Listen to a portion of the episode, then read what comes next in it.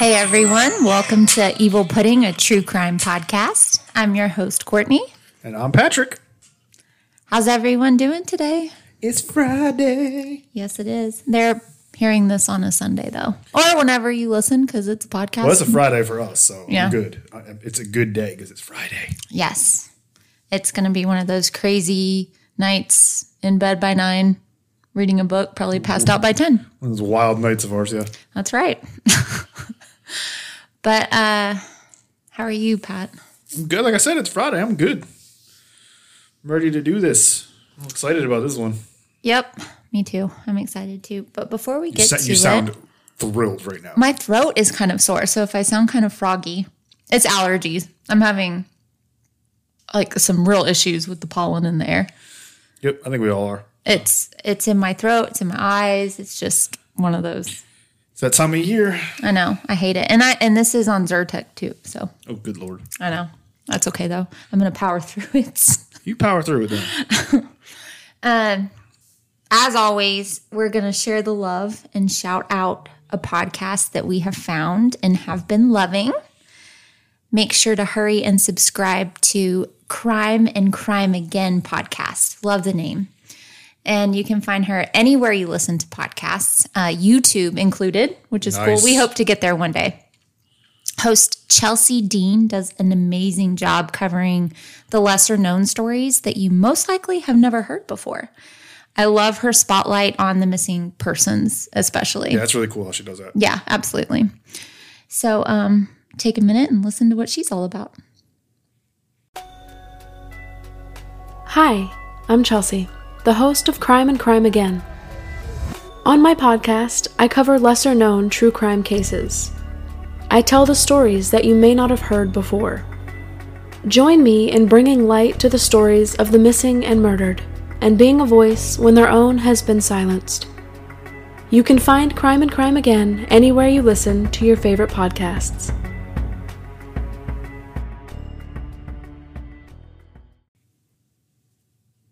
So, our case today, boy, oh boy, I'm super excited for this one. It's a doozy. Uh, Pat knows what it is because I couldn't keep this one from him because I had to actually purchase a book. I could not read the book online like I usually do. and you always get excited to tell me ones that are a little off of our normal topic. Yeah. Supernatural ones, I guess you really. Because mm-hmm. that's your favorite kind of. That's my kind of thing. I geek out on that. So you're always excited to tell me when we have a when we have a crazy haunting type one or something like that. I know. In this one, I feel like if you're from the US, I know we have some listeners that are not from the US. If you're from the US, and especially the South, maybe not even the South, like, have you heard of this? Because you're not from the South. Of course I have. And you've if heard of you're a this fan one. of movies and horror movies, you've probably seen much like we've covered The Exorcist. This is a very well known, you know, Yeah. supernatural haunting, also into an urban legend in some ways. Folklore. Yeah, folklore. That's a good word for it. Not urban legend, folklore. It's a, it's a, it's one of the top ones up there with Mothman and Jersey Devil and all those. It's a, Oh, I would definitely say so. Yeah. yeah. for sure. So years ago, I heard about this case, and I've heard the story told dozens of times, several different ways. May I add? Always sold differently. Um, and even saw a movie they made that was loosely based on our story today, and that movie is very loosely based Very much so. on our story today. Uh, the movie is called An American Haunting with Donald Sutherland. Great movie, by the way. It is a great movie. It is Don't- definitely, but it's definitely loosely based. Yeah, don't look don't look to it for factual evidence. Like No, they Hollywooded that one up for sure. They did. Um, today we're going to be talking about a haunting, as you may have guessed. And one of the most famous hauntings here in the South, at least, the legend of the Bell Witch. Yep. Yeah. Or the haunting of the Bell family, however you want to phrase it. This spirit, demon, entity, really whatever you want to call it, I'm still not sure what to call it, to be honest, hung around for years in a small Tennessee town in Robertson County. The Bell family, the members of the community, and as we will see, even a U.S. president Yeah, I remember that part. referred uh, to this presence as a witch. But you got to remember that they thought that anything unexplained or paranormal was witchcraft back then. So Yeah, we're knows? not too far removed from like the Salem witch trials. Yeah, like, we're only like hundred years less later. than two. Yeah, less than two hundred years later, for sure. So back in the early 1800s, newspapers and such publications were very few and far between. So we mostly have relied we mostly have relied on the firsthand account of the Bell family, which is wonderful. I mean, I love firsthand accounts. That's It's the best source. That's it's better than someone else writing a book. for us researchers, right? And um, Richard Williams Bell, one of John Bell's sons, he was a member of the afflicted Bell family, of course. Uh, he was there, and later on, he wrote, he journaled everything down, all of their experiences. And I read them. They're not easy to read because they just spoke so differently back then. But Oh, yeah, the language it's is amazing. Um, but you can actually read his account. It's called Our Family Trouble, which It's a great title. name for it because it was our family's trouble. That's some serious ass trouble too. um, it was written several years after the fact, but still to this day, it's considered to be the most accurate and informative account of the haunting. He was, if I don't, if I'm not mistaken, wasn't he just like a kid or even a teenager at the time of this stuff? he was, yeah, he was younger. So he was yeah, it would have sure. taken a few years for him to get deal with it and understand it and be able to recount and tell it. I want to say he was the. Se- we'll get to it, but I think he was the second youngest boy out of like nine. Yeah, that's what I'm saying. Like, So, so, that's yeah. why it took a while for him to write it. He had to grow up. He had to recount it, make sure the family was good with him writing it, and all that kind of crap. Right. So, this entity, wherever it came from, is thought to be wholly responsible for the physical torment of young Betsy Bell. But her father, John Sr., is said to have been the main target. It's also thought that this entity is responsible ultimately for his death. Um, after you listen to this whole story, you're going to be able to really make a good judgment call, I think, because I'm going to give you all the info I have. You are going to know everything you could ever want to know and more about the Bell Witch. That's what we're here for. so, you ready? Yeah. All right, let's get going. Okay, first, before we get into the fun stuff, it's going to be a quick history lesson with Courtney because this is important. I feel that this is overlooked when speaking about the actual haunting. It's not the fun part, but I didn't know any of this stuff, and I really think it might explain where she comes from. Well, it also it also gives context to just like you, You did with the context. Exorcist, just like Yeah. you did with the um, the Salem witch trials. You have to give context to the to. time frame, from the history, from the you know how the how the societal makeup is, all those because it kind of plays context and, and what happens and how things are happening. Whereas to us, it's like, why was that? What does that even mean? Like in our time, Yeah, well, I was sitting with my mom the other day, and just what I'm about to tell you, I'm like, did I, did you know? But I know she wasn't around back then, but I'm like, did you ever hear about that in U.S. history? And mom's like, no. Oh my god. I mean, it's just insane. We also obviously history has been what we want it to be recorded and remembered. Right. You know, people people absolutely steer certain things about history. I, but I, I really other things up. feel like I'm, I'm gonna learn y'all something new today. If you catch my drift. You don't have to go that south. You don't have to go that far south. no, I won't. I promise. but I do feel like everybody's gonna learn something new today because this is this is pretty cool. My right. mind was blown. So let's get going. The Bell family received notice via courier at their North Carolina home that Tennessee had rich, abundant farmlands. It was even coined, and we've all heard this, the land of milk and honey. So the decision for John Bell, his wife Lucy, and their then only six children, only six all. children, and their slaves to make the move there was an easy one. John Bell was a farmer after all. So they began their wagon journey westward in 1804. Now, here's a quick rundown of the Bell children that are here so far. There's going to be more. First, they had Jesse, the oldest. Um, then they had John Jr. Then they had Drury, and then Benjamin. Then Esther, who was a toddler at the time, and finally baby Zadok. There's going to be more later, but that's who we have so far. They landed with their train of wagons in the west end of Robertson County, Tennessee, where Adams Station is now located. In May of 1805, where they met where they were met with a warm and friendly reception of familiar faces of friends who had migrated before them. So they already had lots of friends that lived there. Mr. and Mrs. Bell purchased a nice home with quite a bit of land, good orchards, and a nice barn. about a thousand acres of land Yeah, it's a good piece of land. along the Red River after all was said and done. Yeah, that's a huge amount of land. Yes, that's about to say it's a large piece As of you as you can tell, if you can't tell already, they had money. They were not hurting by any means. The Bells quickly integrated themselves in the establishment of this brand new community. Now, John Sr. was a farmer, like I had mentioned, but he was also a very well respected businessman. He would loan people money for various business deals around town. So they were not only a well respected family in the community, but they were very well off. By no means were they struggling financially. John Bell and his family would eventually join the Red River Baptist Church, which he helped to build with his own two hands, and would become a church elder there as well. The Bells, of course, attended every Sunday without fail, as everyone else did. In January of 1806, roughly nine months after arriving in Robertson County, Lucy gave birth to a baby girl and a key player in our story today, Elizabeth, or Betsy, as she was affectionately called. And she was said to have been beautiful and absolutely the apple of their eye. I mean, she was a gorgeous little girl. The favorite, if you will. Which was also speculated why she was targeted because Could be. the entity targeted John, Could be. and it was speculated that, it targeted her as the favorite Right. or the innocent one. Like a lot of entities in these dark things tend to target the more innocent, the more And it was also speculated that she was targeted because of her age. She was pre Always. prepubescent. always the little kids. And well, and but it wasn't like a young kid because they had younger than her. No, but it's it's like it's you see uh, you know maybe it's not always, but it always seems like right it's, in that. It's this like 11, 5, 12. 6 to 12, 13 age. Yeah, Old enough to be able to articulate what's going on, but not out of the like you said prepubescent, Mm-hmm. not quite puberty age.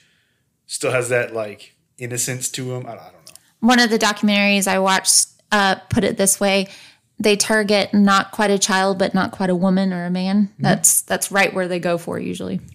So the next addition to the family was Richard Williams Bell, also known as Williams Bell, and he was the one that wrote the yeah the Our Family Troubles. And with his birth, Lucy and John Bell now had eight children total, if you're counting. that's a that's a house full. Well, they got enough land for them, That's for sure. Yeah, they do.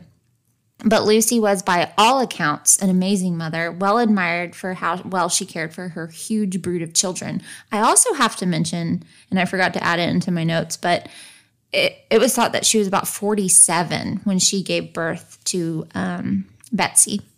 So she wasn't, you know, a young, young, young, young mother giving birth. And she still has more after this, by the way. I know, but she's not cranking them out every year. No, she's not. She's it's not. going to be a long time to have nine kids. Yeah, absolutely. I just don't know how she Be does honest it. with you, there's not a whole lot else to do back in those times. There's no Netflix and I was going to say there's no TV. That's what happened. What else do you do? I mean, obviously that. Clearly, make children. I guess so. Unfortunately, though, this is sad. Their older son, Benjamin, died later that same year. The cause of his death, though, is unknown. There, there wasn't death records that year. I think it's because it was a newly settled community. But if I had to guess, he probably died of some obscure 1800s illness. It, it could be the flu back then. Anything. You know what I mean? Like back then, you, people died from like diarrhea. Yeah. Yeah, absolutely. So Benjamin Bell would be the first member of the family buried in the Bell family cemetery, a landmark that you can still go and visit to this day, by the way. No thanks. no thank you. Oh no, we, we were gonna go. I don't care what you say. I'm gonna see it from a distance with some binoculars. No, we're gonna go and we're gonna sleep there. I'm gonna bathe in the holy water as I walk upon the, the grounds there. Let's see how you feel after this. Oh, it's the cave you can't go to. That's what it is. We're going to the cave too. Nope, nope. I'm not. I'm definitely not going there.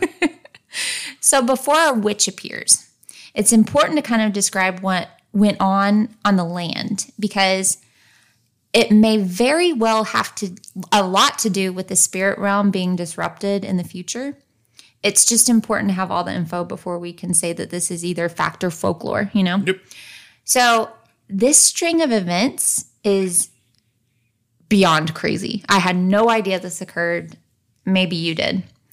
So on the evening of March 25th, 1811, The Bell family sat down to dinner when their houseboy, also a slave, whose name was Dean, came rushing through the back door of the dining room and he was all up in a tizzy. He was breathing heavy and he eventually got out that a strange light had just appeared out of nowhere in the sky. It was way brighter than any star he had ever seen before, and he hurried the family outside so they can see for themselves what it was. Sure enough, the family went outside and found all of their slaves gathered around in a field, staring up at the sky in awe. Many of them on their knees praying for deliverance because they figured this is a sign of the end times, you know? Can't blame them. I think. No, I don't think so. John Bell calmed everyone down by telling them that this, guys, this is only a comet. But everyone was so freaked out. They'd never seen anything like this before. I looked this up, and there was, in fact, a comet in 1811. Uh, it was called the Great Comet of 1811. I know, so creative. They were so good at naming we were things really back good then. at naming things back then. And it was visible, get this, to the naked eye for 260 days, which is the longest recorded period of visibility until the appearance of the Hale Bopp comet in 97, the one we remember. Mm-hmm. That's insane. That's according to Wikipedia. But that's pretty badass. That's pretty cool. That was the first event. Then, that same year, in December, there was a major earthquake that jolted the residents of the Red River Valley from their sleep about 2 a.m. There was severe damage to the community. Livestock was either killed or had, you know, ran off because they were terrified. Huge sinkholes were formed. It was definitely a major event that no one in the community had experienced before. This was a first for them. The aftershock days later were, in fact, so severe that they were said to have caused church bells to ring all the way in Boston, Massachusetts. And residents of Pennsylvania and Virginia also felt it as well from Tennessee. Upon further digging, I found that there was, in fact, a huge earthquake called the New Madrid earthquake. The initial quake was a magnitude of 8.2 on the Richter scale. That's not small. How do they measure that? Or is I that mean, going back historically? That's going back historically. So it's probably mar- it could have been a, But- a nine or a seven.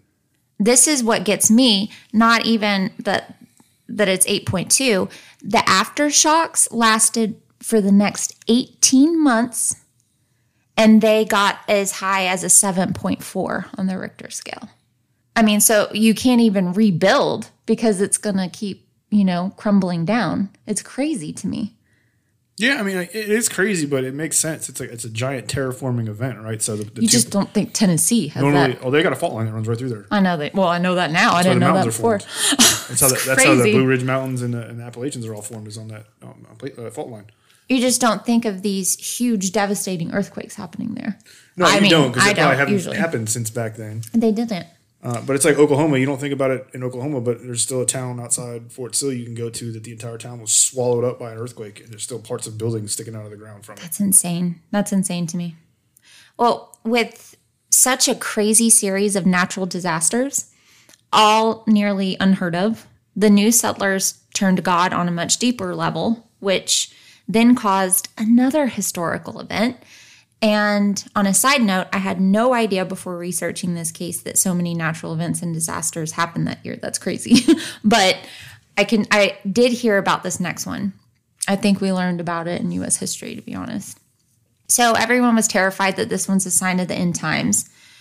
Thousands across the US flocked to their nearest church seeking deliverance and salvation.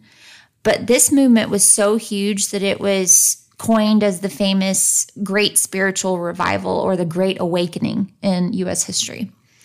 And Western Tennessee was Bible Belt. right, yep, where was the Bible Belt was right born. at the very heart of it, and that's how we get the name of the Bible Belt. That's where the from Bible South. Belt Yeah was born. along with the acts of God and nature and the uprising of Christianity, did this stir something up in the spirit world? That's a definite possibility, you know? Who knows? It's hard to rule that out. Anyways, for the Bell family, it was also an eventful year. At almost 50, Lucy Bell gave birth to her final child, a boy they named Joel Egbert, in 1813. When Joel was about four months old, another earthquake just as bad occurred within the community, if you can believe that. It was felt southward towards the Gulf of Mexico and as far north as Michigan. By 1815, the tremors had died down, but something else in Mother Nature was brewing as a sign of things to come. April 5th, 1815, on a tiny island in Indonesia, the Tambora volcano erupted, spewing fire, smoke, and volcanic ash into the atmosphere. Over 92,000 people died. That's insane. And it went down in history as the most powerful eruption. Thousands more would later die as a result of starvation due to global cooling and subsequent food shortage, shortages since crops would freeze over. Well, yeah, that and ash fallout. Well, what does this have to do with our story? Western Tennessee was no different. The winter of 1815 to 1816 was far colder than normal, and the spring was unusually dry. There was droughts. Most of the crops that even managed to survive all had to be replanted. Human deaths in the community were attributed to the sub-zero weather as well. To give you an idea, in the middle of summer, which it's hot in the south here, the residents of Tennessee in the southern US just had heavy a heavy layer of frost covering their crops that just wouldn't go away. And this is known, the year of 1816 would come to be known as the year without a summer. Never in recorded history has such a thing occurred. Just shitty times. Yeah, no, Shitty times. Lord. Yeah. So that's why I feel that it's important to kind of set you up. Like this, there's some, there's some stuff happening in the atmosphere. You ha- yeah, I'm about to say you have a spiritual event, right? A, Mm-hmm. a huge spiritual event, which could, in some ways, some people believe that you that much one way can bring something the other way, right? So 1816 was no better for Mr. John Bell either. Like I said before, he was a prominent member of the community and quite the respected businessman. Sometimes he was known to have been overly generous, and then on the other hand, he was thought to be kind of shrewd and cunning. Enter Benjamin Batts. Batts was a neighbor of the Bell family, and he offered to sell John a young slave girl for a $100. But Batts needed to keep her in his possession just for a few more days before he sold her, gave her over. John said, okay, that's fine. And Batts handed John a bill of sale and promised to deliver her within a few days after John paid him. But during those few, da- few days, Batts got a much better offer for the girl, and he tried to renege on the deal with John. A heated confrontation was had, but ultimately, John agreed to let Batts resell his slave only with the understanding that Batts now pay John $150 to avoid the bill of sale, to void the bill of sale. Are you following?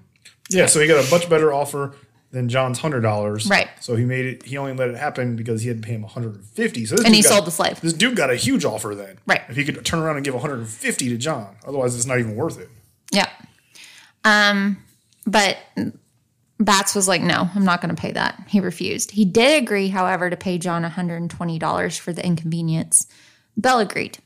But Batts was still super pissed. Yeah, he lost money. He thought that John Bell had played him. So he went to the elders of the Red River Baptist Church and complained about John. That's what you did back then. That was kind of their law. That was their courtroom. Yeah. So long story short, John was found guilty guilty of usury, the crime of usury. I didn't know that existed. And he was ordered to pay a fine along with court costs. He also had to resign his position as an elder in his church, and he was excommunicated. Ooh. Humiliated, John Bell vowed never to set foot in that church again. This was a huge blow to him. He was a man of very high moral character. And you have to remember, he helped build this church that still exists today with his own two hands. So he was like, really? Yeah, he's like one of the, the main dudes. Yeah. was, I helped build this shit. Yeah, absolutely. So this was a hit to the old ego, you know?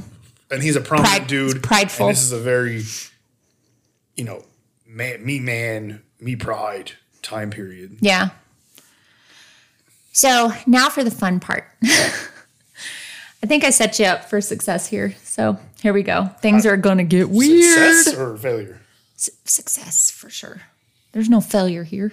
Oh, I mean, hauntings to me are a failure of something. That's not a success. Nah. I Conjuring this shit. yeah.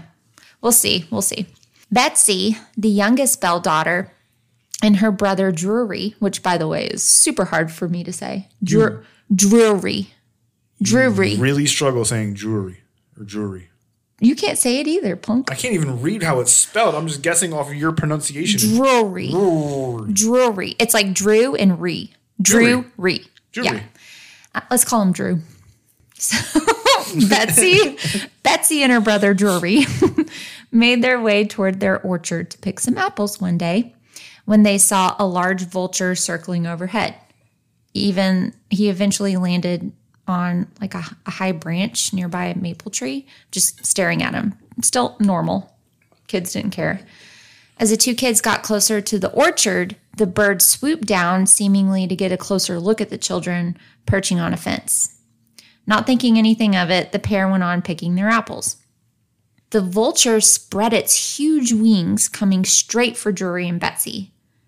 Instinctively, Drury just kind of chunked an apple at the bird, and the bird disappeared with a puff of smoke into thin air, nowhere to be seen. The two terrified kids dropped their apples and went screaming back back home, half expecting to turn around and see the devil bird chasing after them, right? But instead what they saw was even worse.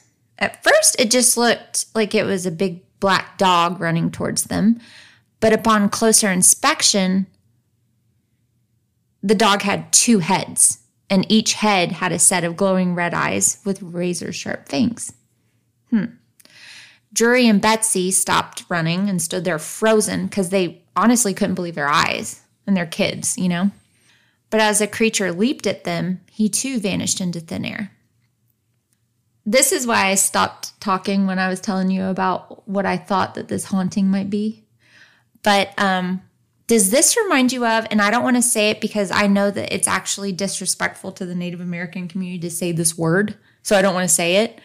But does this remind you about that show that we watched and the ones who walk with the skin Yeah, but actually, that's not what came first. Came and they to mind. take on different forms? 100%. And I'm sure all of y'all can guess who we're talking about, but I don't want to say it because it is very dis- it's disrespectful. Well, it's not- I don't know if it's disrespectful. It's just a superstitious thing you don't talk You about. don't want to talk about that. Well, yeah, If you talk about it, you bring it into your life, basically. yeah, absolutely. And we don't want that. But actually, that's not the first thing that popped to mind. Obviously, What the is? bird part is, but when you talk about a, a giant dog-like creature with multiple heads, that takes me to you know the stories of Greek mythology and Cerberus, the hound dog of hell that guards the gates to hell, was a three-headed dog with glowing red eyes. when we start t- yeah we'll we'll get there just hang on to that because i that's what i thought too at first and then none of it really fits so i'm not sure let's just I, I'm just saying that's what that's there. what initially popped into my head was the thought of you know Cerberus. yeah yeah or the anubis Not even the Anubis. The only thing I've ever heard of throughout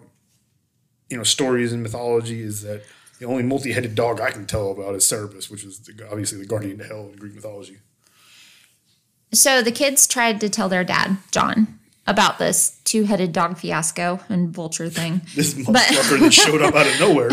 but i mean imagine like our kids coming home being like there was a vulture and then there was a dog and it had two heads and it's like what Did you drink my beer? i know yeah What did you get What- into what- in the field? Were you eating random mushrooms that you found? Well, he was like, you know, okay, okay, go eat. Good story, kid. Um, he just kind of dismissed them. Well, it's a kid. They have imaginations, right? They tell Yeah, and they're not- stories when they're out playing. They're not teenagers yet. But as John Bell was checking on his corn in the middle of his cornfield soon after, he saw the strangest looking creature he'd ever seen in his life. It had the body of a dog and the face of a rabbit or a hare, but it hissed at him like a snake. Biologists for years have tried to speculate what kind of creature this could be. I didn't know this, but hares or large rabbits are not, were not, and are not indigenous to those parts of Tennessee. So I don't know what this could be. It's interesting because it's not the first. You know, the shape shifting part of it is obviously what's really weird about it, but you know, having a multi animal looking entity is not something new, right? We, we you hear about that. There's literally a pseudoscientific study of it called cryptozoology. Mm-hmm. You're talking about the, the fucking Jersey Devil, mm-hmm.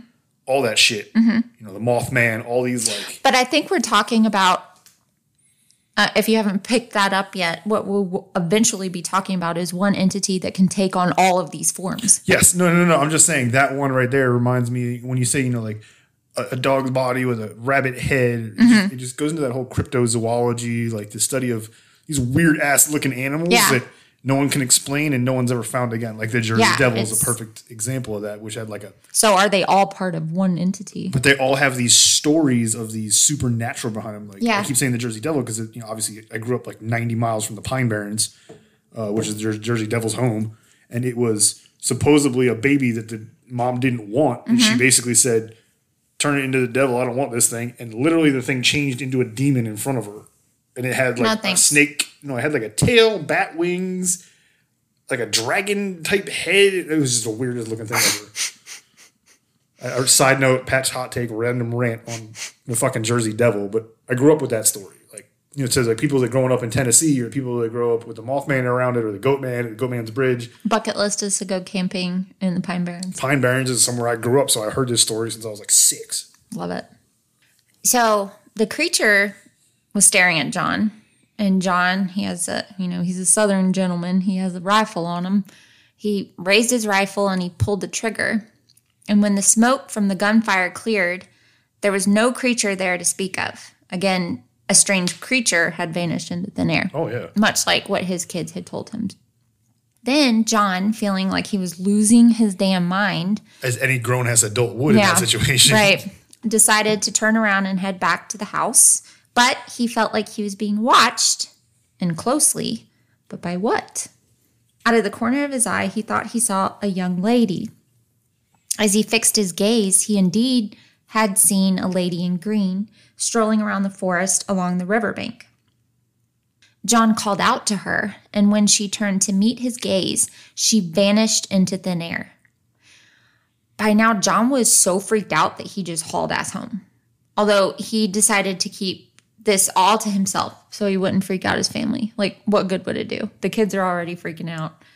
Like, maybe it was all the shit they had been through that previous year with the earthquake and the volcanoes and the end of the world. I mean, let's and- be serious. There's fucking 27 earthquakes that, that last for two years. Yeah. The summer, the year without a summer, a fucking volcano that just wiped off islands in the Pacific. Yeah. The Bible Belt uproar, and that Mm-hmm. now he's seeing like phantom animals. The kids are like, "Hey, there's this two-headed dog chasing me," and there's this lady just disappears. He's, dude, I've had enough of this bullshit at this point. Like, I'm fucking out. like, let's go. So he saw the lady in the green dress, right? Yeah. But the lady in the green dress wasn't finished with the family just yet. One day, Esther and Betsy went venturing out into the woods when they saw a lady in a green dress. Blue dress. Oh, okay. Green. I was gonna go blue. Uh, I wasn't sure.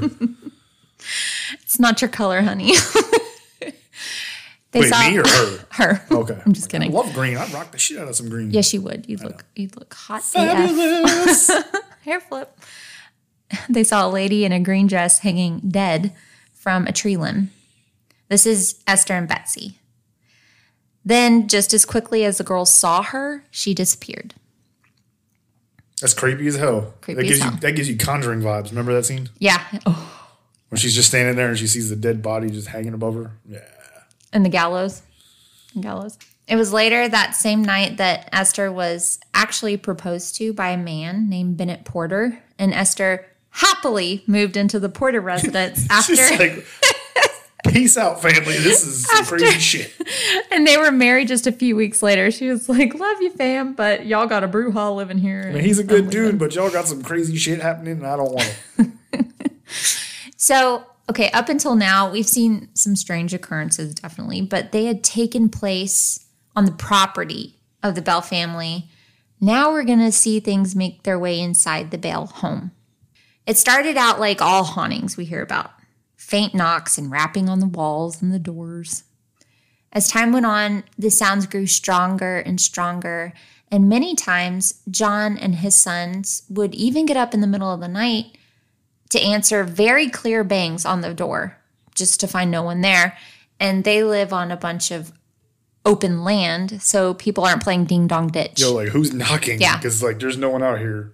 It was soon discovered over time that the knocks were coming from inside the house.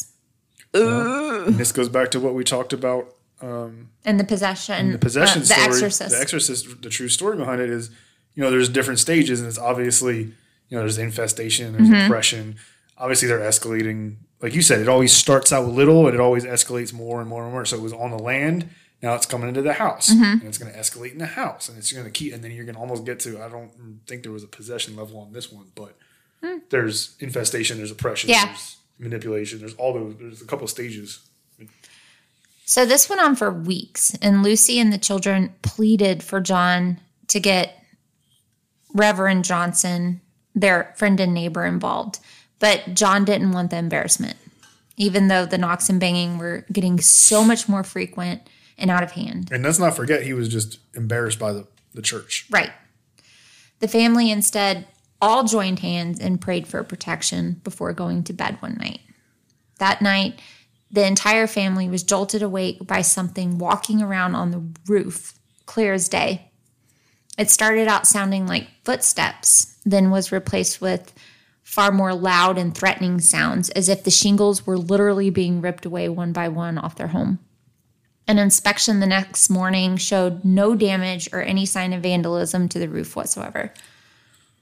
Yeah, that's a distinct sound, right? We've Very heard, like- distinct. we've all heard people walking on your house, whether it was like someone in your family up on the roof, And this is a family that've been through earthquakes. or and they, you know, they've obviously probably re-roofed their own houses and stuff, Yeah. so they know what it sounds like. Then you hear it getting ripped off, so that's a that's even more, like you said, an aggressive, distinct sound. Mm-hmm. To wake up the next day and see nothing is like, okay, I'm losing my freaking mind here. Like, what just happened?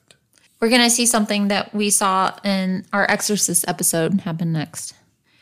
The, the bed flew around the room with the No, no, no, not that one. The following nights, the banging and footsteps were replaced with what sounded like rats gnawing on a wood plank all throughout the house. Um, The sound of rats. They all hear the sound of rats. The Bell family never could pinpoint where the sound was coming from. It seemed to almost run from them. Like they would It's follow taunting. the sound. It's- it's- it was taunting. taunting them.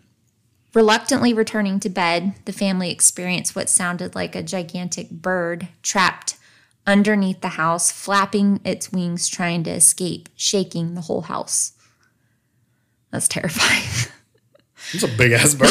Like a pterodactyl. It's a pterodactyl. Sounds like it's about that size. The next night, poor Betsy was targeted. John and Lucy were awakened by her screams. When they entered her room, Betsy was sitting in the center of the bed with the covers over her head. She said that she had heard several large rats chewing on her bedposts. Her brother Drew, Richard, Zadok, and Joel all entered the room and confessed that to their parents that they had heard the same thing in their rooms as well. They all thought the same thing.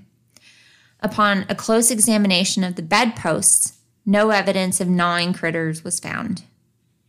So the family, not knowing what else to do, went back to bed, but before long, Betsy screamed yet again. John went to her room to find that her door, which he had purposefully left open, was now shut, and the candle that he had purposefully left lit by her bed was extinguished. So he relit the candle to find her that her covers had been ripped from her bed and now laid piled up in the corner of the bedroom. Of course, Betsy was just inconsolable. Oh yeah. Just before the sun rose, the family heard a loud noise that they described as the sound of large boulders falling from the ceiling and crashing down onto the floor and rolling. But of course, nothing was there. I'm Sorry, what? Boulders How do you do- falling from the ceiling. Do you know how loud that, that's what I'm saying. sounding yeah. it has to be to say and it was then, a boulder? And you know these houses back then were all like wood and yeah, just you- wood. It's one thing to say like rocks falling or something falling, but a boulder? Oh hell no! So we can only speculate that with all this fear that this entity was stirring up in the family, it would only grow stronger because what it would do next is seriously mind boggling. Well, it's already growing stronger, right? As Yeah. the fear is growing, as the panic's coming in, it's gaining power, and that's what they do. That's what they Right. feed on. So one evening, Betsy was brushing her hair, getting ready for bed, when she heard her name softly whispered. Said Betsy. When she heard it more clearly for the second time, she ran downstairs to get her parents. After hearing that the spirit was now vocal in addressing his child by name, John Bell finally agreed to ask for outside help. Good. Early the next morning, John went and spoke to his friend and neighbor, Reverend James Johnston, who thought that John Bell had absolutely lost his mind at first. But being a good friend, Reverend Johnson came over that evening and sat in the Bell's parlor and listened as the family kind of filled him in as to the unexplained occurrences. As outlandish as all of this sounded, the Reverend knew that knew this family well, and they knew that you know they were really honest people who wouldn't make this stuff up.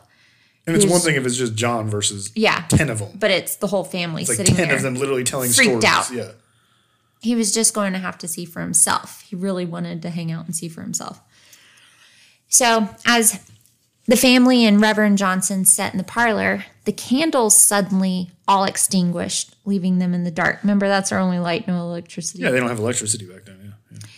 Uh, and a high pitched screeching sound was heard, growing louder and louder, forcing everyone to cover its ears, their ears, until it ended.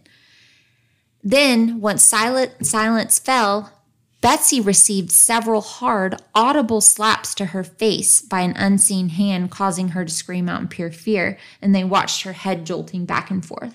Terrifying. Holy crap. The Reverend jumped up and addressed the entity. He asked, In the name of God, who are you and why are you here? Nothing responded. Whatever had been there seemed to have left just as suddenly as it came. So the family, in an effort to reinstate a sense of normalcy, relit all the candles. Not long after the last candle was relit, a bitterly cold wind rushed through the cabin, blowing them all back out, leaving everyone in the pitch black. The sounds of slapping ensued, followed by the blood curdling screams of Betsy. Lucy rushed to light as many candles as she could, and everyone could now see the dark red handprints on Betsy's face. By now, Johnston was like, What the fuck? They ain't making this shit up. he was definitely a believer, to say the least. In fact, he got on to his friend John for having waited too long to get some kind of help. Which, Things getting stronger. Exactly. But like I said, Reverend Johnston was a really good friend because he agreed to stay the night with the family in the guest bedroom along with his wife. And that's something I would not do.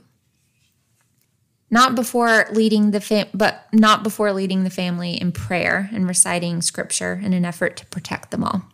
Maybe it was those prayers that gave the entity energy, or maybe it was the presence of Reverend Johnston and his wife in the house. But nevertheless, this thing amped up that night. Well, it's I don't think it gave it its presence or anything that but if if if you go back to all these things stories about hauntings those things usually enrage the haunting Mm-hmm. Yeah. like when you bring in whenever they bring in the priest whenever that person starts coming in and you know scr- speaking scripture whatever is in there ramps up a hundred times because it's like get this fucking guy out of here Yeah. I don't know that's that's my theory on it It's just this one's confusing, and you'll see why later. No, it's I- like know. this I- is so weird. This one I don't I don't know. without a doubt So it went from this thing went from room to room after everyone was in bed, ripping the covers off of everyone's bed, and as soon as they were put back on, it would snatch them off again. the fucking blanket demon Yeah. The children had their hair viciously pulled, and Betsy was slapped more throughout the night, her screams echoing all over the house. good lord And if that wasn't enough, the he- the sound of heavy chains being dropped on the floor and then dragged throughout the house now paralyzed everyone with fear. that would that's a terrifying I, I imagine that one would. Boulders is me- one thing, but like if you're in bed be and you already know your, that. your house is being haunted and shit's Yeah. going on, and then you hear the chains. That's No, no, no, no, no. that's like every horror movie. It's like just terrifying. Doors flew open and then slammed shut all night long. Yeah, no one got any sleep that night. Wow. So the next morning, it was agreed that John was now going to seek help from the church because enough is enough. And now it is time for a break, and we will be right back.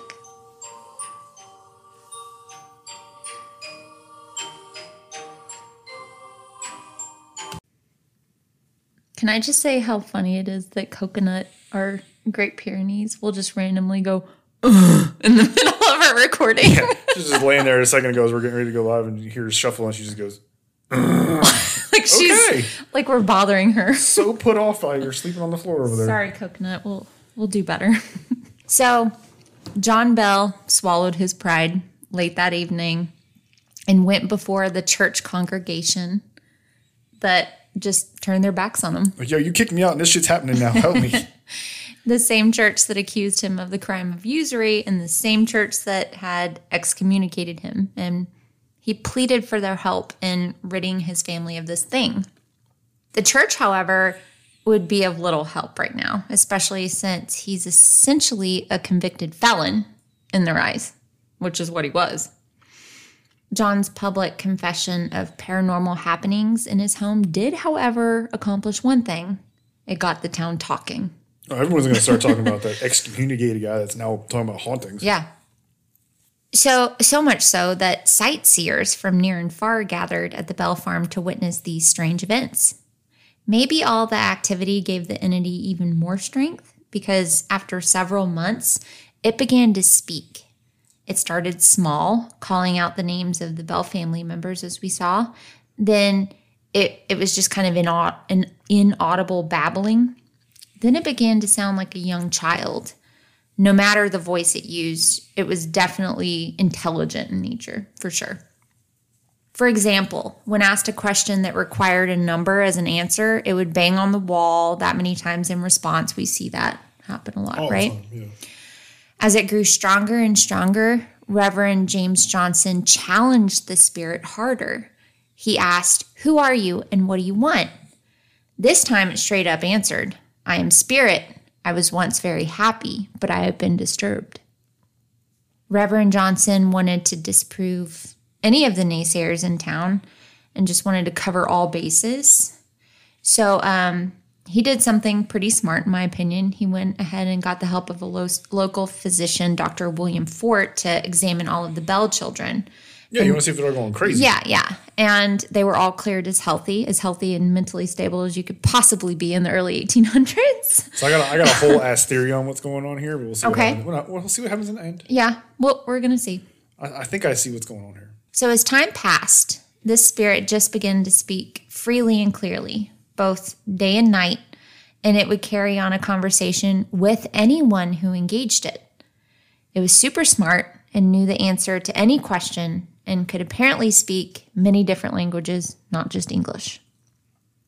One day, Reverend Johnson again asked his spirit friend what its purpose was, to which it responded, I am a spirit who was once very happy, but have since been disturbed and made unhappy.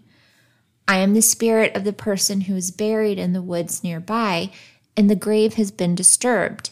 My bones were disinterred and scattered. One of my teeth was lost under this house, Oh, okay. and I am here looking for that tooth. I will not be at peace until I find it. Well, as it so happens, about four years prior, Drury Bell and his neighbor friend Corbin Hall purposefully opened an old Native American grave on the Bell property in search of relics and artifacts. Oh, They didn't find anything of value, so they brought a jawbone back to the house as a souvenir. Dumbasses. you don't do that. We do not open Native American graves. no, that's you don't touch that shit. While they were playing with the jawbone, as you do, a loose tooth was dislodged and fell through the crack of the floorboard inside the Bell home. John was pretty pissed when Drury confessed this, rightfully so. So he ordered the boys to hand over the jawbone, and he had one of the slaves return to the burial ground, minus the missing tooth. Okay. That slave was a young boy named Harry, and he was scared to death to perform this task that John Bell asked of him. As he walked down to the burial ground, jawbone in hand, he just couldn't bring himself to reopen a Native American grave because he's smart. So he disobeyed. He hurled the jawbone into the Red River and vowed not to tell anyone. Back at the Bell home, John made all of the boys rip up the floorboards in search of the missing tooth. No tooth was ever found. John and the Bell family were then met with the entity's evil laughter. It confessed to all that it had fooled old Jack. Old Jack is what they call what that entity called John Bell for some reason. Another time, when the spirit was asked what it wanted, it said, I am spirit of an elderly immigrant. I brought a huge treasure with me from Europe and hid it nearby. But before I will tell anyone where it's hidden, I was, or before I could tell anyone where it was hidden, I was killed in an Indian raid. I would like Betsy to have the treasure. Well, this sparked everyone's interest, of course, because it has something to do with the treasure. But before the spirit would reveal the location of the treasure, there were several conditions that needed to be met. One, the only ones allowed to discover the treasure would be Bennett Porter, Esther's new husband, and Drury Bell. Reverend James also had to join them. He wasn't to perform any labor like digging, but he was there just to protect Betsy's interest and supervise. Okay. They had to wait till the following morning before they went on their treasure hunt, also. So, three conditions. Everyone present agreed because it's treasure, and the entity then went ahead and disclosed the location. Apparently, they could find this treasure beneath a large rock located by a spring on the Bell Farm. Let me guess there was nothing there when they looked for it.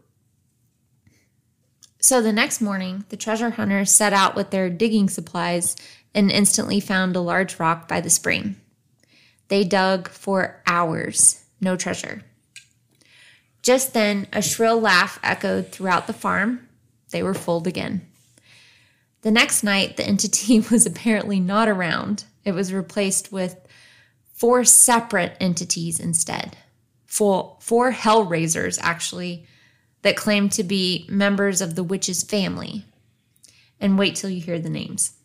They called themselves Black Dog, Mathematics, Cryptography, and Jerusalem. Interesting. I mean, I'm just reporting the news. No, no, no. I say interesting because I'm over here doing a little research as you're talking, and I'm figuring something out. We're gonna get to the end, and I'm gonna throw it out there. Okay. So mathematics and crypto, no, I'm sorry, typography. Typography. Don't know Sure, what that that is. 1900s word. Mathematics and typography both had delicate feminine voices. Jerusalem sounded like a very young boy.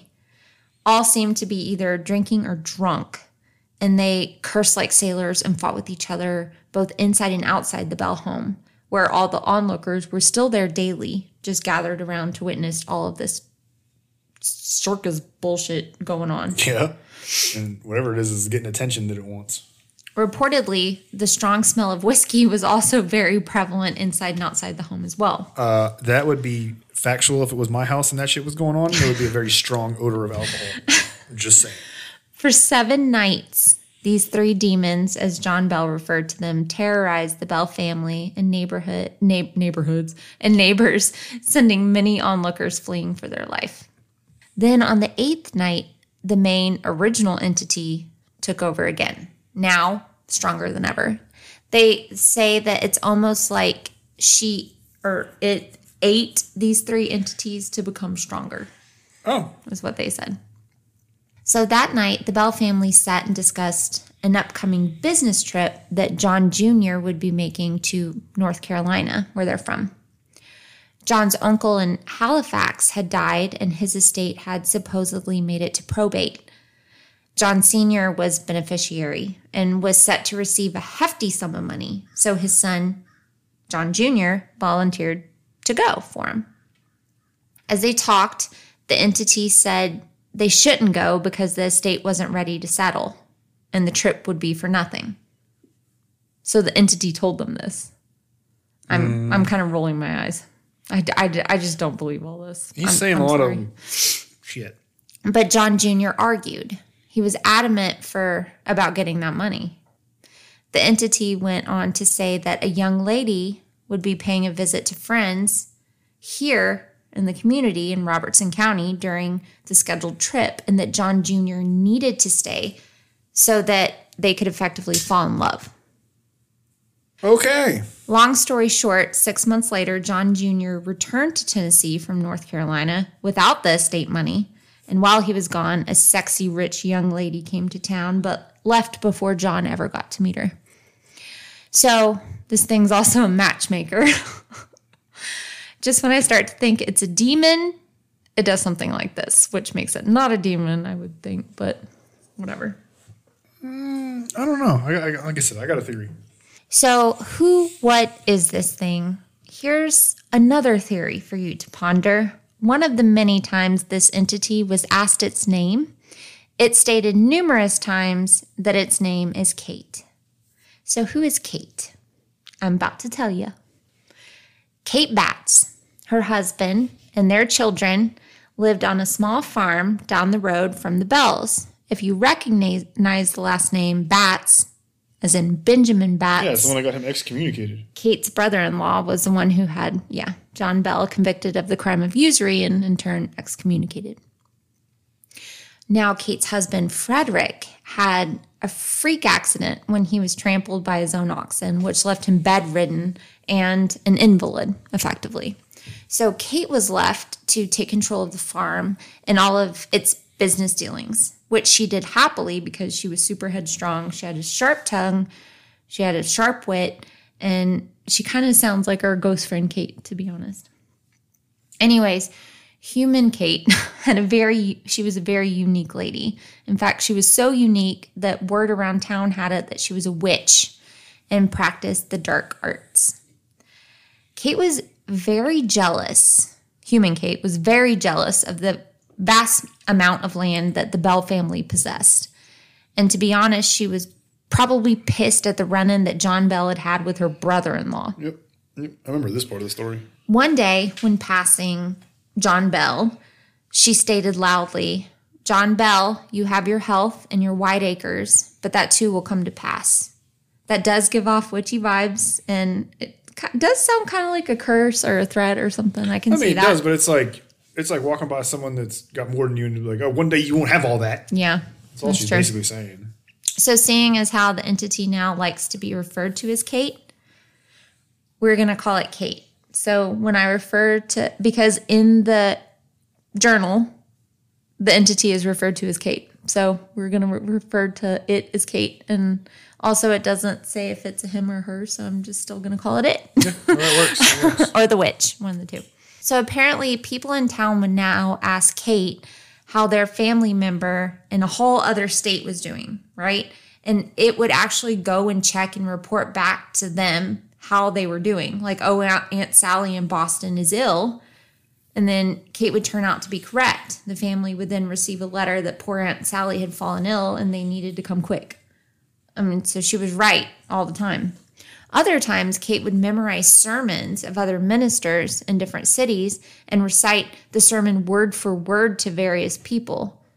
This thing was like YouTube before YouTube is, existed, really.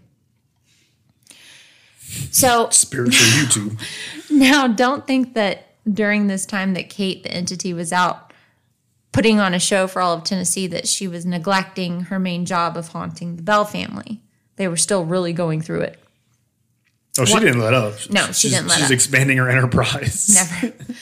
One night, Joel, the youngest, and his brother Zadok were in their room asleep when Kate ripped the covers off of them.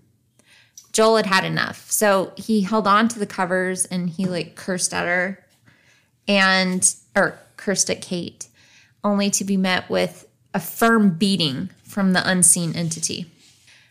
Drury also got some of Kate's wrath. He was repeatedly slapped and he also had his hair pulled numerous times.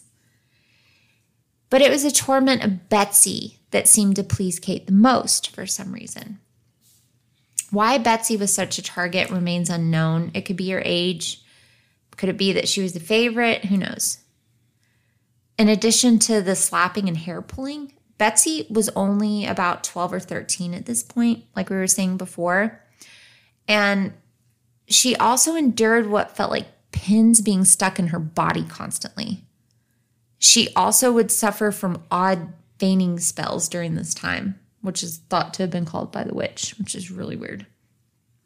However, Kate seemed to like two people in the Bell house John Jr. and Lucy. It would even go as far as to leave them offerings like fresh fruit out for them. It's really weird, but Kate had preferences, which I, I mean, I guess we all do. The ghost chooses the kids it likes. Yeah. it. Well, no, Lucy's the mom. Kate just thought that Lucy was the greatest woman ever. Oh, that's Crazy. right. I sorry, I get confused with that many names of kids. Well, there's 18 million kids. That's yeah, I forget Lucy's the mom, but still, hearing a ghost pick favorites is like what? So the witch, however, really did not like John Bell, the dad, Big John. At one point, Kate was asked what her purpose here was, to which it responded, to kill John Bell. Remember that part of the story? So I don't know how the spirit could be any more blunt, but it stated that over and over and over again. About that time, John got mysteriously ill. He described it verbatim as if a sharpened stick was jammed sideways in his throat. At first, it was just annoying, and then it got worse. His tongue would swell, and he also had difficulty swallowing, along with other worrisome symptoms like twitching uncontrollably and even seizures.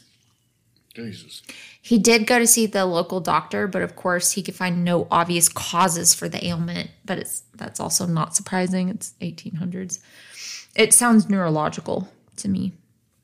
As John's condition worsened, he became more and more desperate to have someone try to help him rid his family of this entity.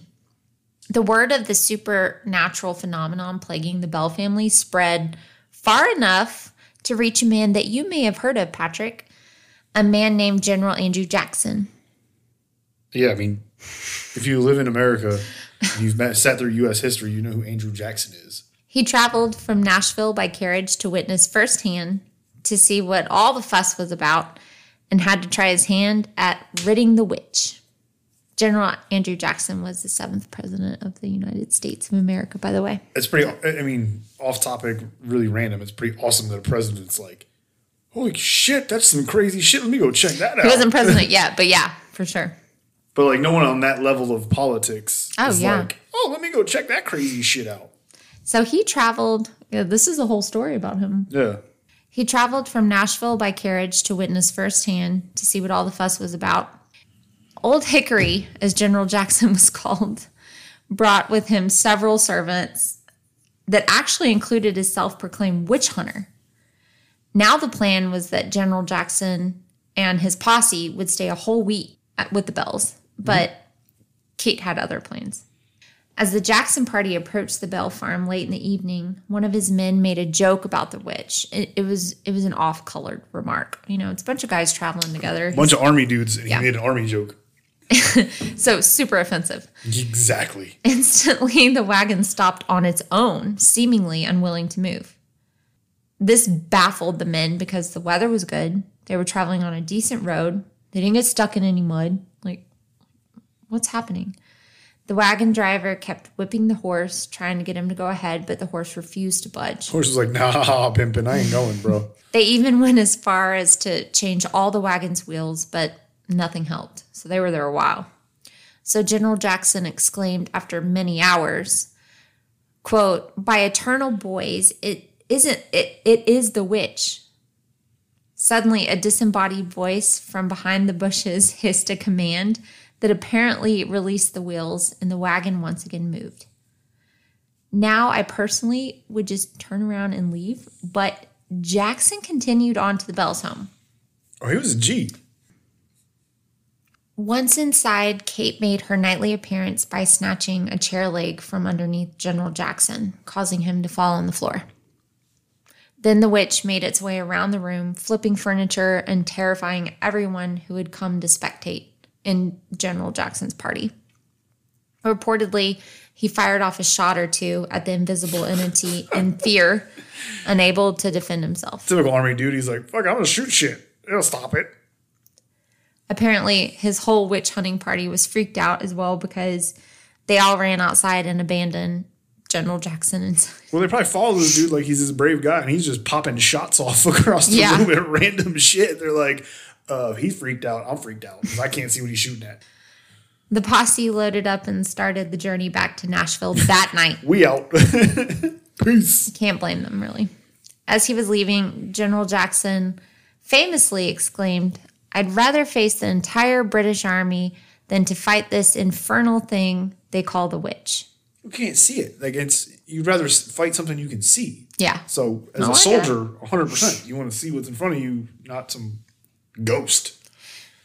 Andrew would go on to become the seventh president of the US from 1829 to 1837. So he wasn't cursed, at least. We know that. It's just, re- it's just really sorry. It's just, it's just really cool that when you have a haunting story, you can interject a, the future president into it. That's, I mean, that's unheard of. And it's not like he was nobody. I mean, he was a general in the in the army. Yeah. So it's not like he was just a random dude that showed up. Like he had some title and prestige to him. He even came with the witch hunter. And the wind hunter was like, "Bro, you're shooting at shit. I'm out." Of course, he shot at shit. it's, a, it's an army thing. Like you always make fun of me, and we're la- we're laughing at this because Courtney and I always joke around. She's like, "What would you do if there's a ghost?" And I'm like, "I'm gonna shoot it." And she's like, "You can't shoot a ghost." I'm like, That's my go-to. I'm gonna shoot at it. Like it's, I'm 15 years in the military. I shoot at things. Oh my gosh. Doesn't work. But even it's good to see that even in 19 or 1823 or whatever, People year it were still stupid people at are- you. people are still just like me. The army dudes are still shooting at ghosts. I oh love Oh my it. gosh. Makes me happy. Good. Makes me feel justified in my actions. so glad. so, did anyone get close to actually capturing the witch? Yes, actually. And this is a pretty famous story. One of the many visitors that came to stay while this all was going on was a family friend named William Porter. It was a cold winter's night. that sounds funny, sorry. So, it was a cold winter's night. So, Porter made sure that the fire in his bedroom was blazing steadily before he drifted off to sleep. However, he was soon jolted awake by the witch who had come and snuggled up in bed next to him. But she wasn't there to like spoon him. Little frisky she witch. ripped the covers off of him and like buried herself underneath the covers. I guess witches get cold too. He was frightened at first, but he had a plan. He jumped out of bed, grabbed the witch that was rolled up tightly in the quilts, and tried to hurl it into the roaring fire. But Kate wasn't about to have that. Suddenly, the bundle of quilts that he was carrying got unusually heavy and took on such an offensive smell that Porter was forced to drop the bundle and run outside for fresh air. This made Porter the first and only one who came close to catching the witch. That's why this story is so crazy, right? It has so many elements of so many different things. Like I have this theory that I'll share at the end, but that part right there, mm-hmm.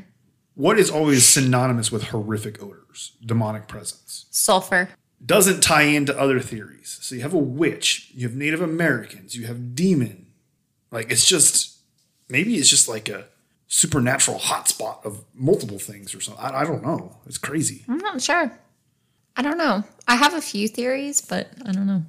Because I have some that fit perfect Yeah. with parts of the story. Well, yeah, we'll talk more about it at the end. It'll be more. So stick around till the end. We're kind of a back and forth, and then we want to hear what you guys think. 100%. So we all remember Kate saying that its goal was to kill John Bell. Well, that same winter, John's condition was steadily worsening. Remember, he was pretty sick. His body was seizing, and his inability to swallow and a swollen tongue was keeping him from taking in food and any of his prescribed medication. So that's not good. One morning, John slept in longer than usual, and the family went in to check on him they noticed his breathing was really way too shallow and there was just a strange odor on his breath though they couldn't pinpoint it. John's son richard then went into the medicine cupboard to get his father's usual medications and found that the usual medicine bottles they were sh- that were in the front they were shoved to the back and in their place was a weird smoky vial that they had never seen before containing a dark foul smelling liquid identical to the stench on John Bell's breath literally no one in the family could account for it being there Fucking ghost poison or what? like, so, well, not far off. Something was definitely wrong. So the family quickly sent for the doctor. Upon Dr. Hobson's evaluation of Mr. Bell, He asked if anything other than his prescribed medication had been administered to him. Kate spoke up and said, I gave old Jack a large dose of that poison during the night.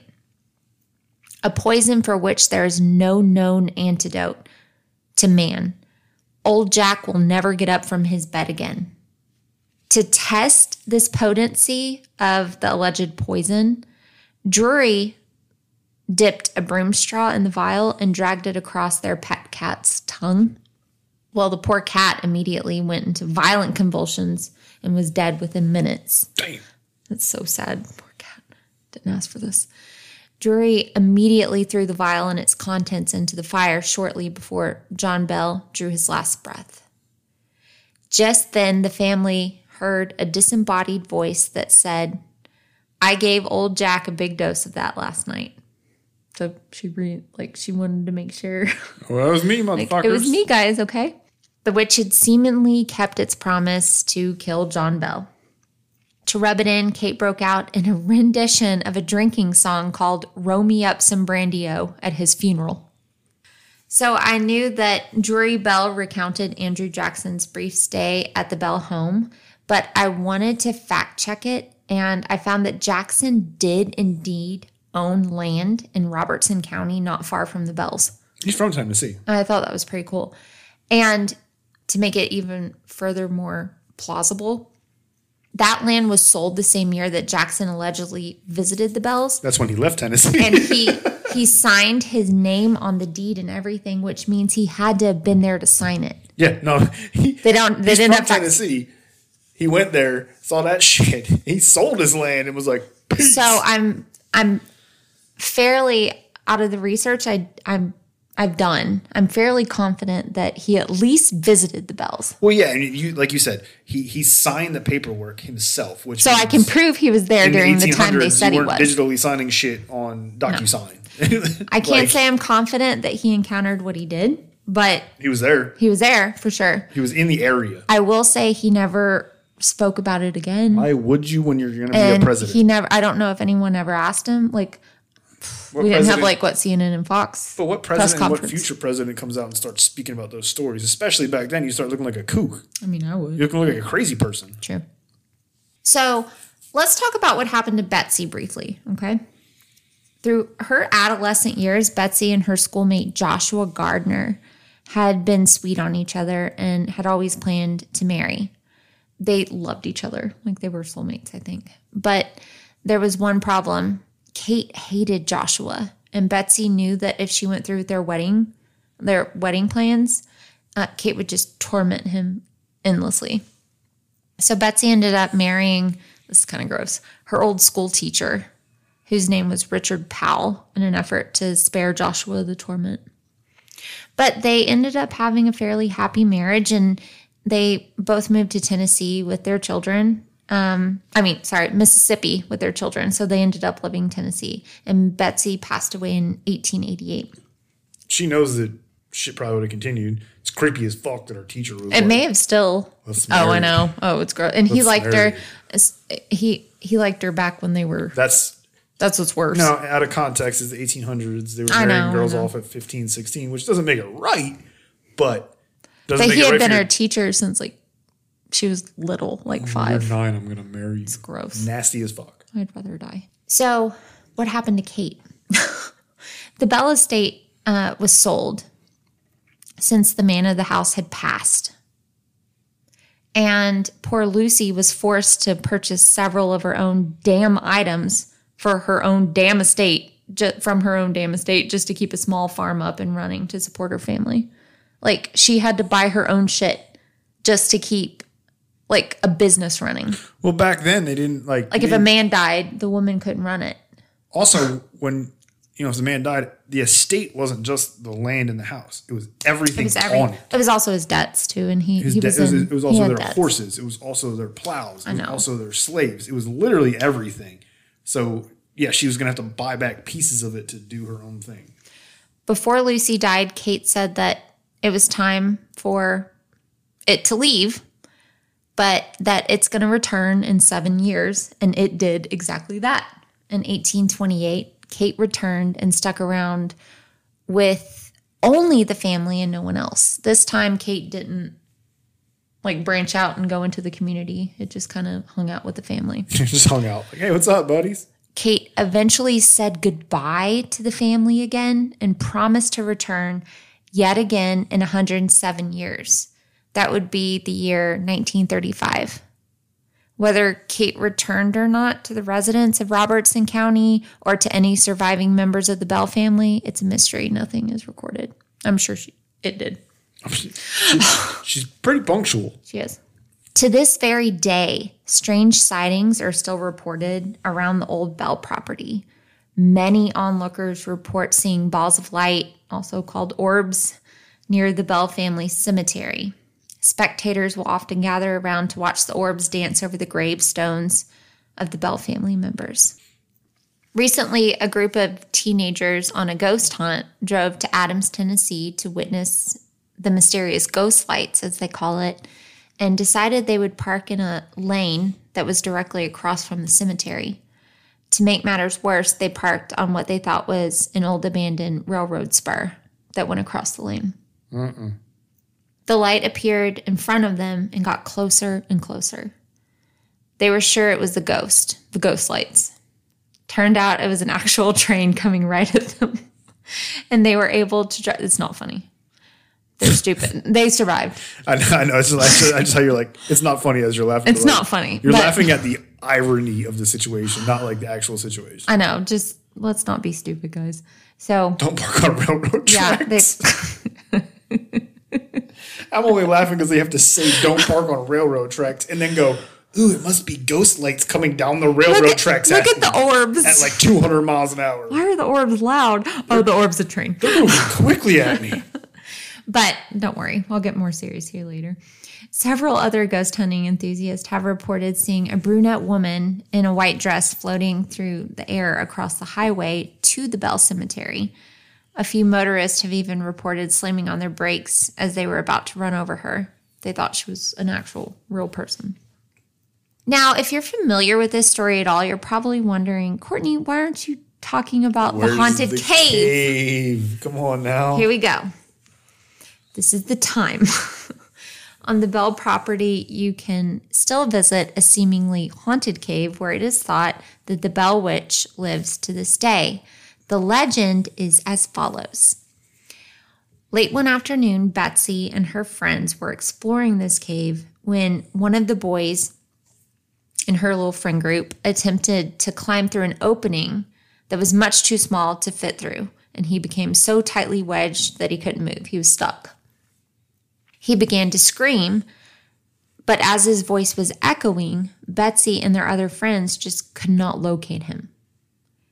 Apparently, Kate the witch came to his rescue and snatched him out of the small opening, but not before filling his mouth with mud and rocks and cackling maniacally. Some people claim that Kate moved into this cave after, John Bell died, and to this day, the witch continues to haunt it. Several unusual occurrences have been reported, like when a sheriff's patrol was dispatched to the cave a few years ago in response to a call about a trespass complaint. Positioning his patrol car in a field, the sheriff shined his headlights on the cave, exited the vehicle, left his engine running, and locked his doors before proceeding to approach the cave. He sounds pretty leery of it to begin with. About halfway there, as he was walking, Yeah. I was gonna say that's kind of standard procedure a lot of times with, with Oh, law is enforcement. You use um with the remote keys, you separate Yeah. that from the actual key, so you leave the car running so you can lock and unlock it, so you can get in and go. but you keep your keys with you. But you no, you keep the the fob, the Mm-hmm. key fob, the remote with you, so that way it keeps the headlights on. You don't have to use your flashlight, Mm-hmm. and then it's locked, so no one can steal your car. And if you need to make a quick escape, your car's already running. You just got to unlock it, get in that bitch, and fucking floor it. Oh, okay. So, about halfway there, he was walking towards the cave. The lights of his car went out and the engine died. Now, he still has the keys. When he arrived at his vehicle, he found the doors were still locked, but the ignition and light switches had been turned off from the inside. Inside. Yeah, so someone turned the key Yeah. from the inside while the doors were locked. Puzzled, he unlocked the door, restarted the engine, turned the lights back on, And again, he started heading for the cave on foot, only to have the same thing happen again. He walked quickly back to his car to see that a layer of thick frost coated the windshield, into which a message had been scratched. The message said, Leave this place and do not return. And he never did. He left. Uh, no, I'm out. I'm never coming back. Also, and Pat's going to love that I added this in. Also in 2015, the Travel Channel series Ghost Adventures Yep. also visited the cave. The host Zak Bagans received an EVP or an electronic voice phenomenon that said in a woman's voice, Listen to me. On the episode, Zach asked whoever was present to appear as a ball of light. And I can't believe this happened. I've had to rewatch it because I'm like, did that happen? Because this was years ago. We saw this episode. This is and it, and it was true. Yeah. A disembodied voice then said clearly, "Here I come!" As a bright orb flew right past Zak. It was pretty cool. Yeah. It was pretty cool. I remember that episode. Also, guys, I'll include pictures of the cave and the cemetery all in our IG so y'all can see how spooky and beautiful it is. And also the Batts Cemetery, you know, Kate Batts, Benjamin mm-hmm. Batts, there it's that cemetery is located right across from the Bell Cemetery as well. I'll add those in too. There's some crazy hauntings there as well. I can't fit all the stories that Sure, I've the found. whole area is probably haunted, and I think it's. I think if I'm not mistaken, the cave is actually closed now. Because I remember, if I remember that episode of um, Zak's show, they had to get special permission because they actually had it was gated and locked off because they didn't want anyone going in there anymore. I read online that it's open certain months during the year now. Oh, okay, okay. Yeah, so still golden. Well, I know they had some vandalism and a lot of people just creeping around in there, so they kind of closed it off at one point. Yeah, for sure. I could go on and on about various hauntings and sighting present sightings present day, but they're just stories galore and they're freaky. So definitely look them up and even better, go and visit the Bell property. It's goals for me to go one day for sure. It's one of our probably top five haunted places we want to go. So go on, Patrick. What do you think? What do I think? Yeah. Folklore or a bunch of malarkey, or was this witch brought on by some natural occurrence and a natural shift of energy, or I don't think it's a witch. well, it's not a witch, but a spirit, or So when I was over here quiet for a little bit, I'm doing some research, right? Because I, I took a different approach because I had a theory. And I wanted to see what y- your original mm-hmm. theory about those that walk. with the skin. Yeah. So I wanted to dive into that a little bit. Okay. Turns out that whole theory, probably not so much. Oh, They are a Navajo belief, which is more of a Midwestern Western uh, Indian tribe. And I apologize if I say anything wrong. I'm not an expert on this. I really did like a five minute Google search to some of this information. So if I offend anybody, I'm so sorry. But when I dove into the Native American cultures of the Tennessee Valley area, um, talking about like the, the Choctaw And Cherokee. Cherokee. That's where the Red River gets its name from the blood spilled in their battles. Exactly. And, mm-hmm. and, you know, specifically that talks about the Choctaw and the Cherokee and, and the Chickasaw. But one thing that came up that struck me hugely when I started looking into it is you spoke about the entity that John saw. And What, it- what it was it described as? The rabbit. So in Native American legends, there is an urban or a folklore legend known as the trickster rabbit. So when you were talking about like, hey, he's telling you to go here and there was nothing there. Hey, go to the boulder, and I was like, let me guess, there was nothing there. So it is the Walker of the Skin.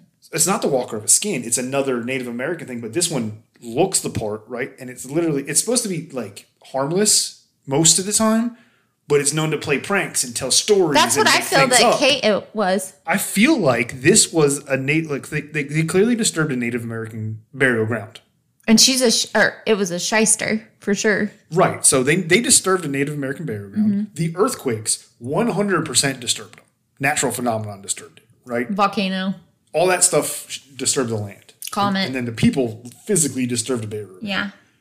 This is, you know, uh, I don't know, I don't know the de- the depths of the stories and the beliefs behind these, you know, these tribes and this trickster rabbit. Yeah, if if if if y'all are linked to any to of these communities, like you're, uh, please let us know. It we would to love to learn so about well this. because, like you said, he's shisty. He's just making shit up. He's talking shit. He's making things happen. He's fucking with Yeah. people. Like, But not. I mean, I, I know it slapped people, but but well, that's the thing that throws me off is because when I looked into this guy or this entity. But is that even true? We don't even know. But I look into the entity and it's supposed to be like not malicious. It's supposed to be like usually A it's. Mm-hmm. usually it's just a trickster. It's fun. It's a it's a kids Prankster. it's a kids entity. It's like Mm-hmm. it just wants to fuck with you. It doesn't want to hurt you. Like I took your shit, it's missing, or I told you to go here, ha ha ha ha ha, ha kind of thing. Then you come into this whole Kate situation and it starts to get much more sinister.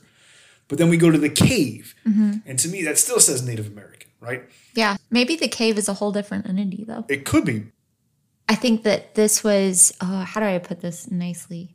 He's not lying. I don't want to say that because I don't think he's lying.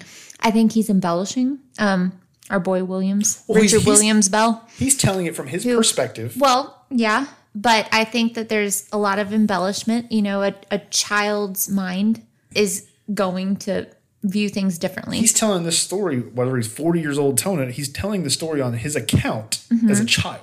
and maybe even about embellishing it for his children. Who knows? Or maybe his dad was running around saying, This was the neighbor Kate. I mean, how many times This bitch. have we embellished our um, stories of We our made some- childhood from stupid shit. for up. our kids? You know, We've, we've made some dumb shit from our stories. we walked to school every morning in the snow Two and a half miles in Texas. Mm-hmm. uphill in the snow, in South Texas every day backwards backwards. with one leg.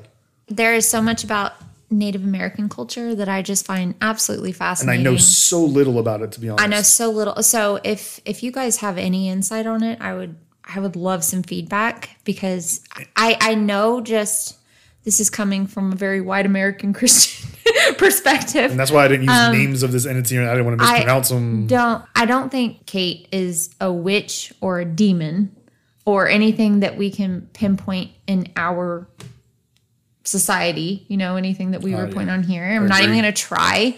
I don't know. Maybe I mean the best I can do is a spirit caught, you know, somewhere in the in between. I don't want to sound like Stranger Things, Yeah, but no, no, yeah. kind of like upside a- down, not the in between. yeah, kind of like a in between. But uh, to your point, the two theories we have, your theory from the beginning, my theory with the trickster, yours with the those who walk with skin, Mm-hmm. Both Native American, mm-hmm. both are the closest things that could possibly fit mm-hmm. everything. Mm-hmm. that's right? what that's There's- what I think. That's the only option. you know. There's your typical possession, haunting, demon mm-hmm. aspects, but everything else can't be explained. Yeah. Those two can explain more than anything else. Yeah.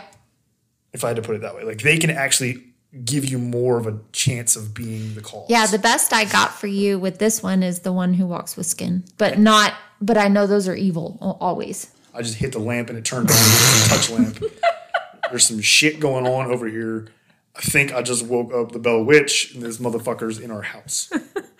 No, our life hasn't been right since I've done the uh, Exorcist case. I swear to God. It's been a little wonky since you did that one. I'm not gonna Jesus. freaking lie. So next week we have a listener recommendation. And I don't know what it is, and I'm You excited. don't know what it is. I'm not going to tell you because you really don't know. Even if I were to tell you, you'd be like, "What?" That's the thing is half the time people are like, "Oh, she tells you." I'm like, if she tells me 99 percent of what we cover on this, I'm like, "What the fuck is that?" No, I know. I have this no idea one, what that- I've never heard This one you really don't know. So I'm super excited because I'm I'm down a rabbit hole with this case. You know. Yeah, I really am. So I'm looking forward to that. We are going on vacation next week, but we're still going to get you an episode out. Yep, we're gonna get it recorded and uploaded on Sunday. It'll be out there. On, it should be out there on Sunday next weekend. When it gets out to you, we will be on the beach laying out.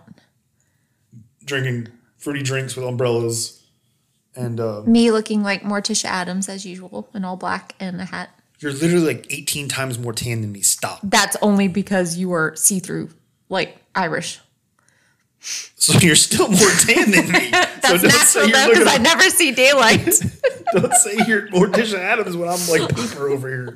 I am though. My soul is. Okay, well that's a different story. That's a different story. Okay, guys. Be good to each other. We love you guys, y'all. and we will see y'all next week. Bye.